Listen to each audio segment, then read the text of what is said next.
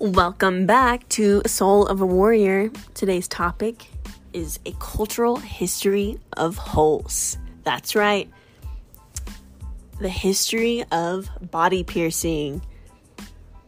The history of piercing goes back at least as far as the oldest human mummy and has taken many odd but often beautiful turns along the way. Chances are, even if you don't have a single piercing on your body, you know someone who does.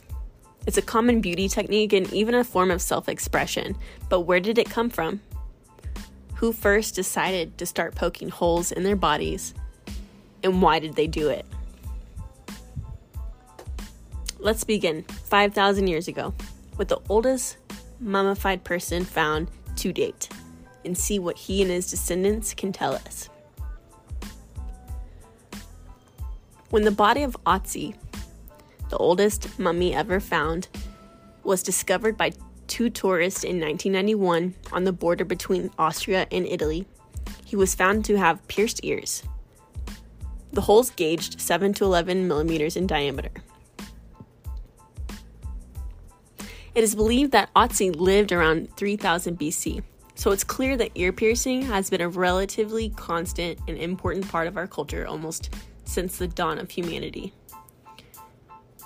Traveling forward nearly 2,000 years to the age of King Tut, the trend was still going strong, with the boy king, whose reign lasted from 1332 to 1323 BC, also displaying evidence of wearing earrings alongside many other ancient Egyptians. Heading another 1300 years into the future and a little further west, earrings continued to reign as a largely male style accessory in ancient Rome, with Julius Caesar himself bringing them into fashion during his reign from 49 to 44 BC. And during the Elizabethan er-, era of late 16th century Britain, any man of nobility had at least one ear piercing to show off his wealth. It wasn't just the rich and the powerful who pierced their ears, either and it wasn't always purely decorative. Sailors from many different eras would often pierce their ears, knowing that if they were to die at sea, the earring recovered from their body could pay for the funeral. Despite the way earrings would be flaunted across the centuries, in practice began in primitive tribes for superstitious reasons. People believed that demons could enter the body through the ears but that they were repelled by metal. Thus, earrings were a protection against possession.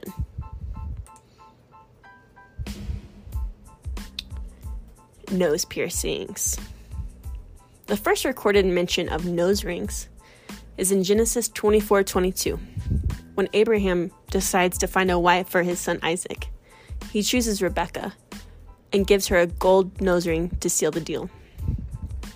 According to The Naked Woman, a study of the female body by Desmond Morris, it is still a common practice among the Berber and Bedouin peoples of North Africa in the Middle East, where the husband gives his bride a gold nose ring when they are married.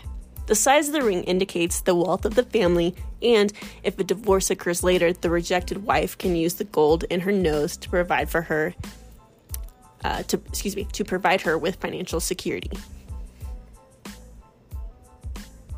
Mughal emperors brought the practice to India in the 16th century. A stud or ring is often worn in the left nostril by women, as the left side is associated with female reproductive organs. The piercing is supposed to lessen the pain of birth and menstruation. Nose piercings didn't reach the West until the 1960s and 1970s, when hippies started traveling to India and were taken up by the punk movement in the 70s as a sign of nonconformity.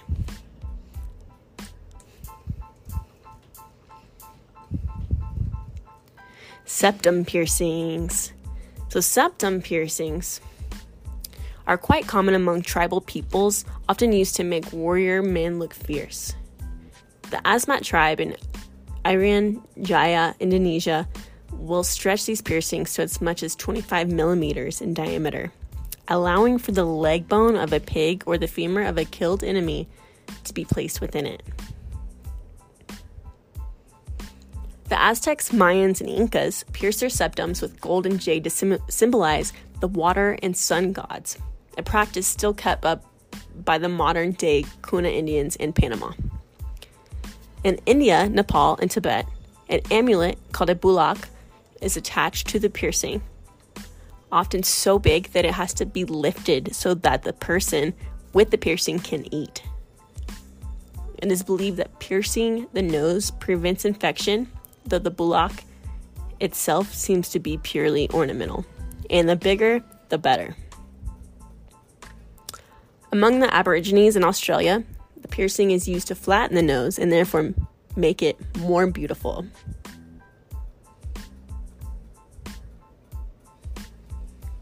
Tongue piercings. Between the 14th and 16th centuries, tongue piercings originated as a ritual among the Aztecs and Mayans as a form of blood sacrifice. They would often pass a thread through the piercing to enhance the flow of blood. Priests and shamans in these cultures would also pierce their tongues to create an altered state of consciousness so they could communicate with the gods. 20th century carnies learned that learned about tongue piercings from religious ascetics and would perform them, them as a sideshow attraction. Its resurgence came in the 1980s when the opening of Gauntlet in LA, the first professional piercing shop in the US. Elayne Angel, who founded Gauntlet, is often credited with promoting the piercing, both for shock value and for the enhancement of oral sex.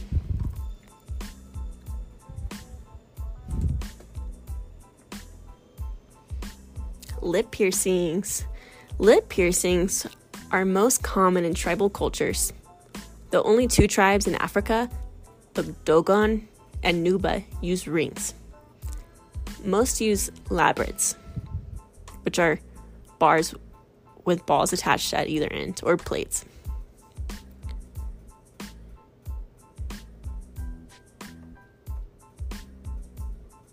The Dogons pierced their lips to represent the creation of the world. In their mythology, the goddess Naomi wove thread through her teeth, but when it came out, the thread was transformed into speech. In other cultures, lip piercings are a marriage ritual. Makololo tribal women wear plates in their upper lip to make themselves more beautiful. They're often inserted by a woman's husband to be as a betrothal rite six months before marriage, and the size of the plate correlates to her dowry.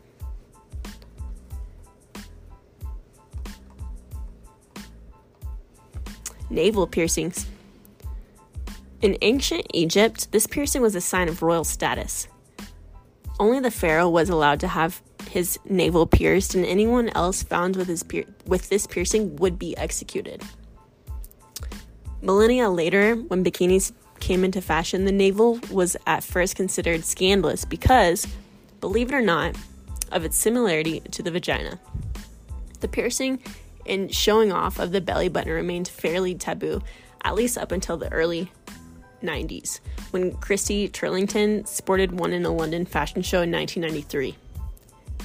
Naomi Campbell and Madonna quickly followed suit, and soon the navel piercing became one of the more popular fads of the era.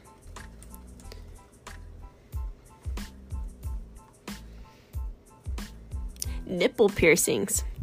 In ancient Rome, men pierced their nipples to symbolize virility and their camaraderie with other men. If you're wondering what virility is, the definition of virility is in a man um, the quality of having strength, energy, and a strong sex drive, manliness, or masculinity.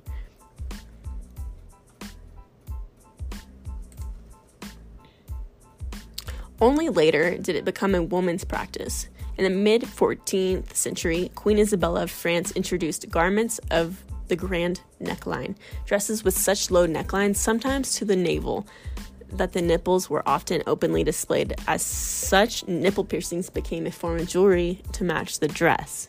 It's very interesting. Very interesting. Did not realize that. There's literally um, a photo here, and if you can look, if you're curious, you'll have to look up um, photos of garments of the grand neckline, and it's literally like old time dresses, like Cinderella dresses, except the whole front is open, and they have sleeves, but the cut instead of just being like a V line, V neckline, the V comes all the way past the belly button, and their boobs are just out. So that's um, that's really interesting. I did not realize that that was a thing. In the 19, excuse me, in the 1890s, the bosom ring came back into vogue. These often expensive rings enlarged the nipples and caused them to be easily pleasured, which brought much excitement to high class women. According to one socialite of the time, with regard to the experience of wearing these rings, I can only say that they're not in the least uncomfortable or painful. On the contrary, the slight rubbing and slipping of the rings causes in me an extremely titillating feeling, and all my colleagues I've spoken to on this subject have confirmed my opinion.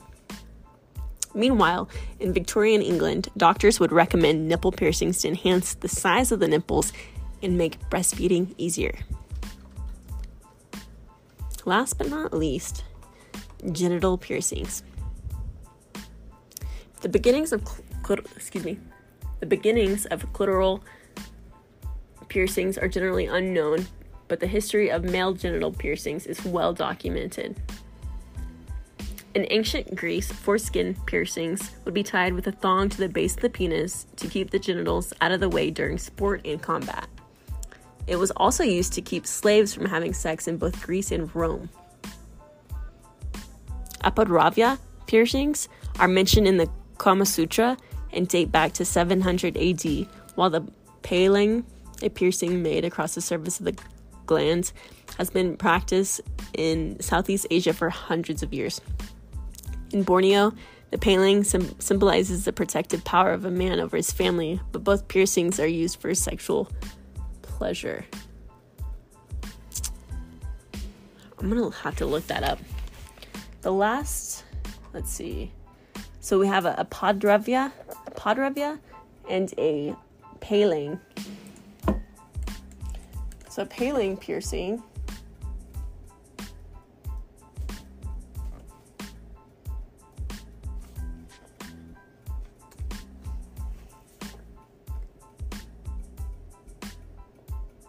Okay, so it can be made through the urethra or above it or below it. That's where it's pierced. So the paling or ampallang is a male genital piercing that penetrates horizontally through the entire glands of the penis. Ouch. And then the apadravya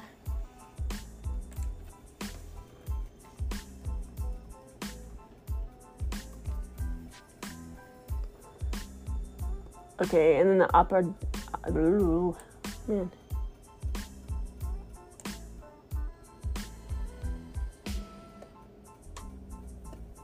The apadravya, like the ampallang, is a piercing that passes through the glands, while the ampallang passes horizontally through the glands.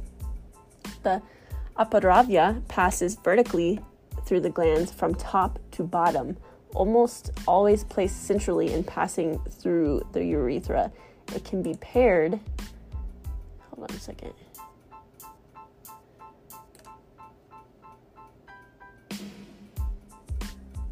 It can be paired with an ampallang to form the magic cross. Off center aparavyas are also possible, wherein the piercing is deliberately offset, yet usually still passes through the urethra. The piercing is often done on a slightly forward angle to the hips. Oh my gosh. What?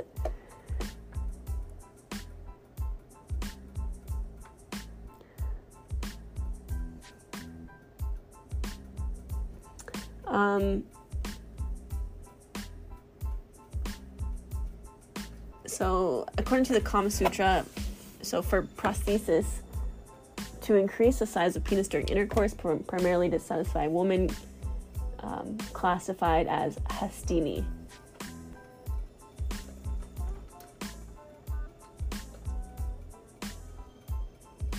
Interesting. Yeah, that that looks painful.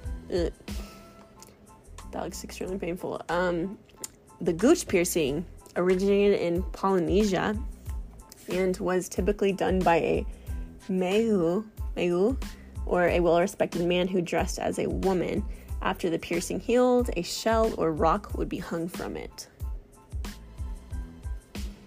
The Prince Albert piercing was supposedly named for Queen Victoria's husband. The popular legend claims that he had had it done before their marriage in 1825, apparently in order to conceal the unsightly bulge in his fashionable fashionably tight trousers. The myth further s- states that the piercing attached to a hook on the inside of his pants. None of this has been found to be true, of course, and most of it stems from a fanciful history concocted by the piercing's real inventor, Jim Ward, often described as the granddaddy of the modern body piercing movement, and his friend Doug Malloy in the early 1970s. Today, genital piercing mostly relates directly to sexual culture, especially in the West. So that is it. That's kind of a short episode today, but I just was really curious about the history of piercings. And I'm now, I would like to kind of get into gauges and why, like, tribes. I'm gonna look it up right now. Why tribes gauge their ears and what what it means. Um,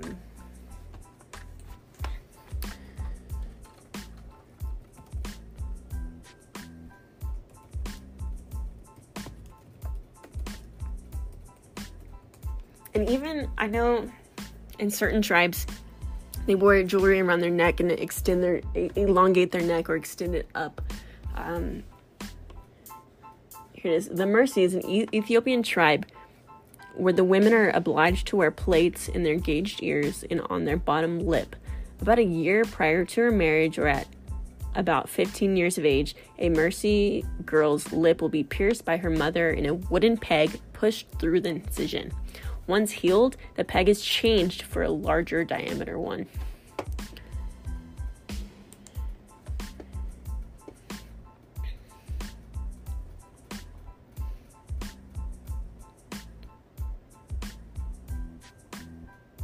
Okay, so this is a little bit of history of ear gauging in tribal civilizations. So I just kind of give you a little excerpt. Once healed, the peg is changed for a larger diameter one. Eventually, the peg is replaced by a plate or clay or wood, plate of clay or wood. And this plate is successively changed for larger diameter ones until the required diameter is attained from around 8 to 22 centimeters in diameter. So that's about 3 to 9 inches. Once these plates have been secured, she receives a higher degree of respect than those without them and is known as a bunsanai. These lip and ear plates need not be worn permanently, but are an expected adornment during special occasions such as during weddings and other celebrations, and when they serve food to men. Today, young women are, can generally make their own decision as to whether or not they follow this tradition.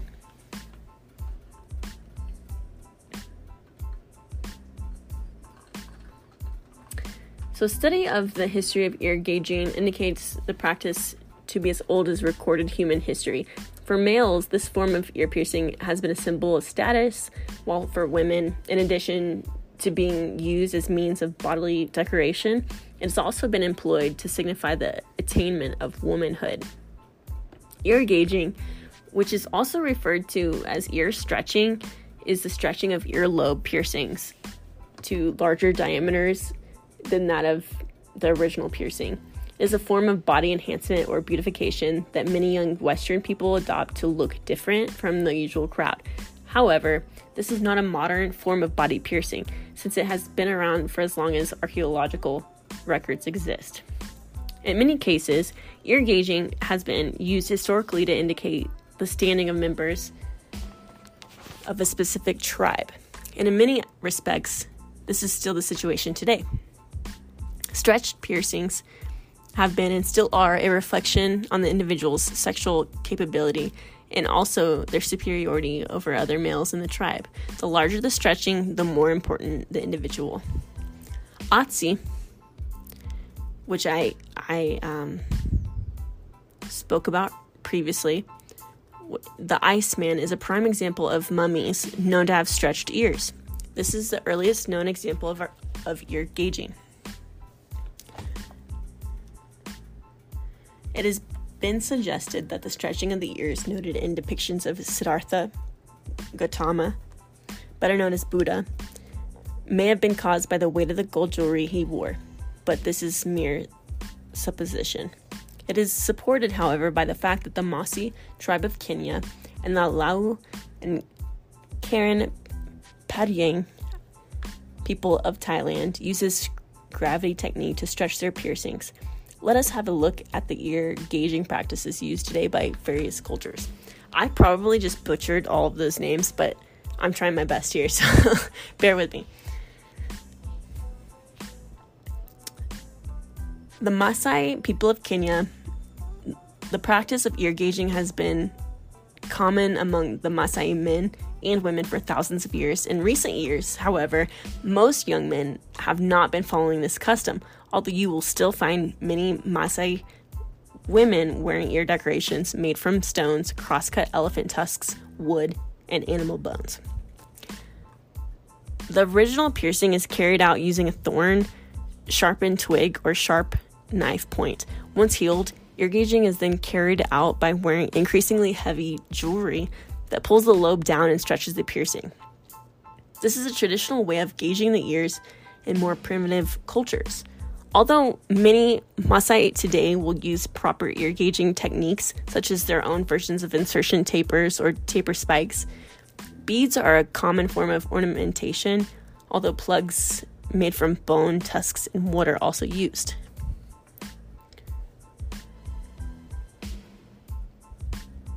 So, the African Fulani tribe, the Fulani women from Nigeria and Central Africa, tend to use smaller diameter ear gauges and decorate them using large gold domes or hoops carrying earrings. A Fulani child will have his will have her ears pierced at around 3 years old, although they may not be stretched until she is older. The gauges used by Fulani women are relatively small compared to the Maasai and Mursi, although the jewelry can be larger. Um, Asian hill tribes. Of the va- various hill tribes, the only two known to practice ear gauging are the Lau from Thailand and the Karen Padyang longnecks from Myanmar, Burma, and also the Phrae province in Thailand. That latter tribe are best known for their long for their neck rings, offering the appearance of long necks, but both cultures believe the ear to be sacred, and the more jewelry they can wear on the wear on the better. By gauging their ears, they are able to wear the maximum amount of jewelry they believe possible. And then the last excerpt is Mexican and Central American civilizations. In Mayan and Aztec society, ear gauging was regarded as desirable for males. There are many Mayan representations of men with flares and earplugs or ear spools and gauged ears. And the material used was indicative or in- indicative of the social standing of the wearer. Jade earplugs uh, were worn by the higher classes, while the rest used bone, stone, wood, and other materials. In central Mexico, the craftsmanship of the Aztecs is evident in the ear gauging plugs and ornaments of gold and silver. Through the lower classes would adorn their stretches would adorn their stretches earlobes with shells, copper, and wood, among many other imaginative materials. Ear gauging has been carried out worldwide, and among other notable areas involved in this practice are Japan, where the Ainu used ear jewelry made from shells, bone, and a ball and ring known as ninkari. There are many other cultures worldwide where ear gauging was a part of their life, and even today, many people regard ear stretching as a fashion statement a way of expressing their own personality and individuality. So, that, that I think that covers it. I think that covers ear gauging and ear piercing. That was just a topic that I was really curious about, and um, I was just curious when when nipple piercings became a thing in, in history and, and I thought that was worth looking up and I, I just learned a lot about all the piercings um, top to bottom so that was that was pretty interesting I hope you enjoy the topic and thank you for listening.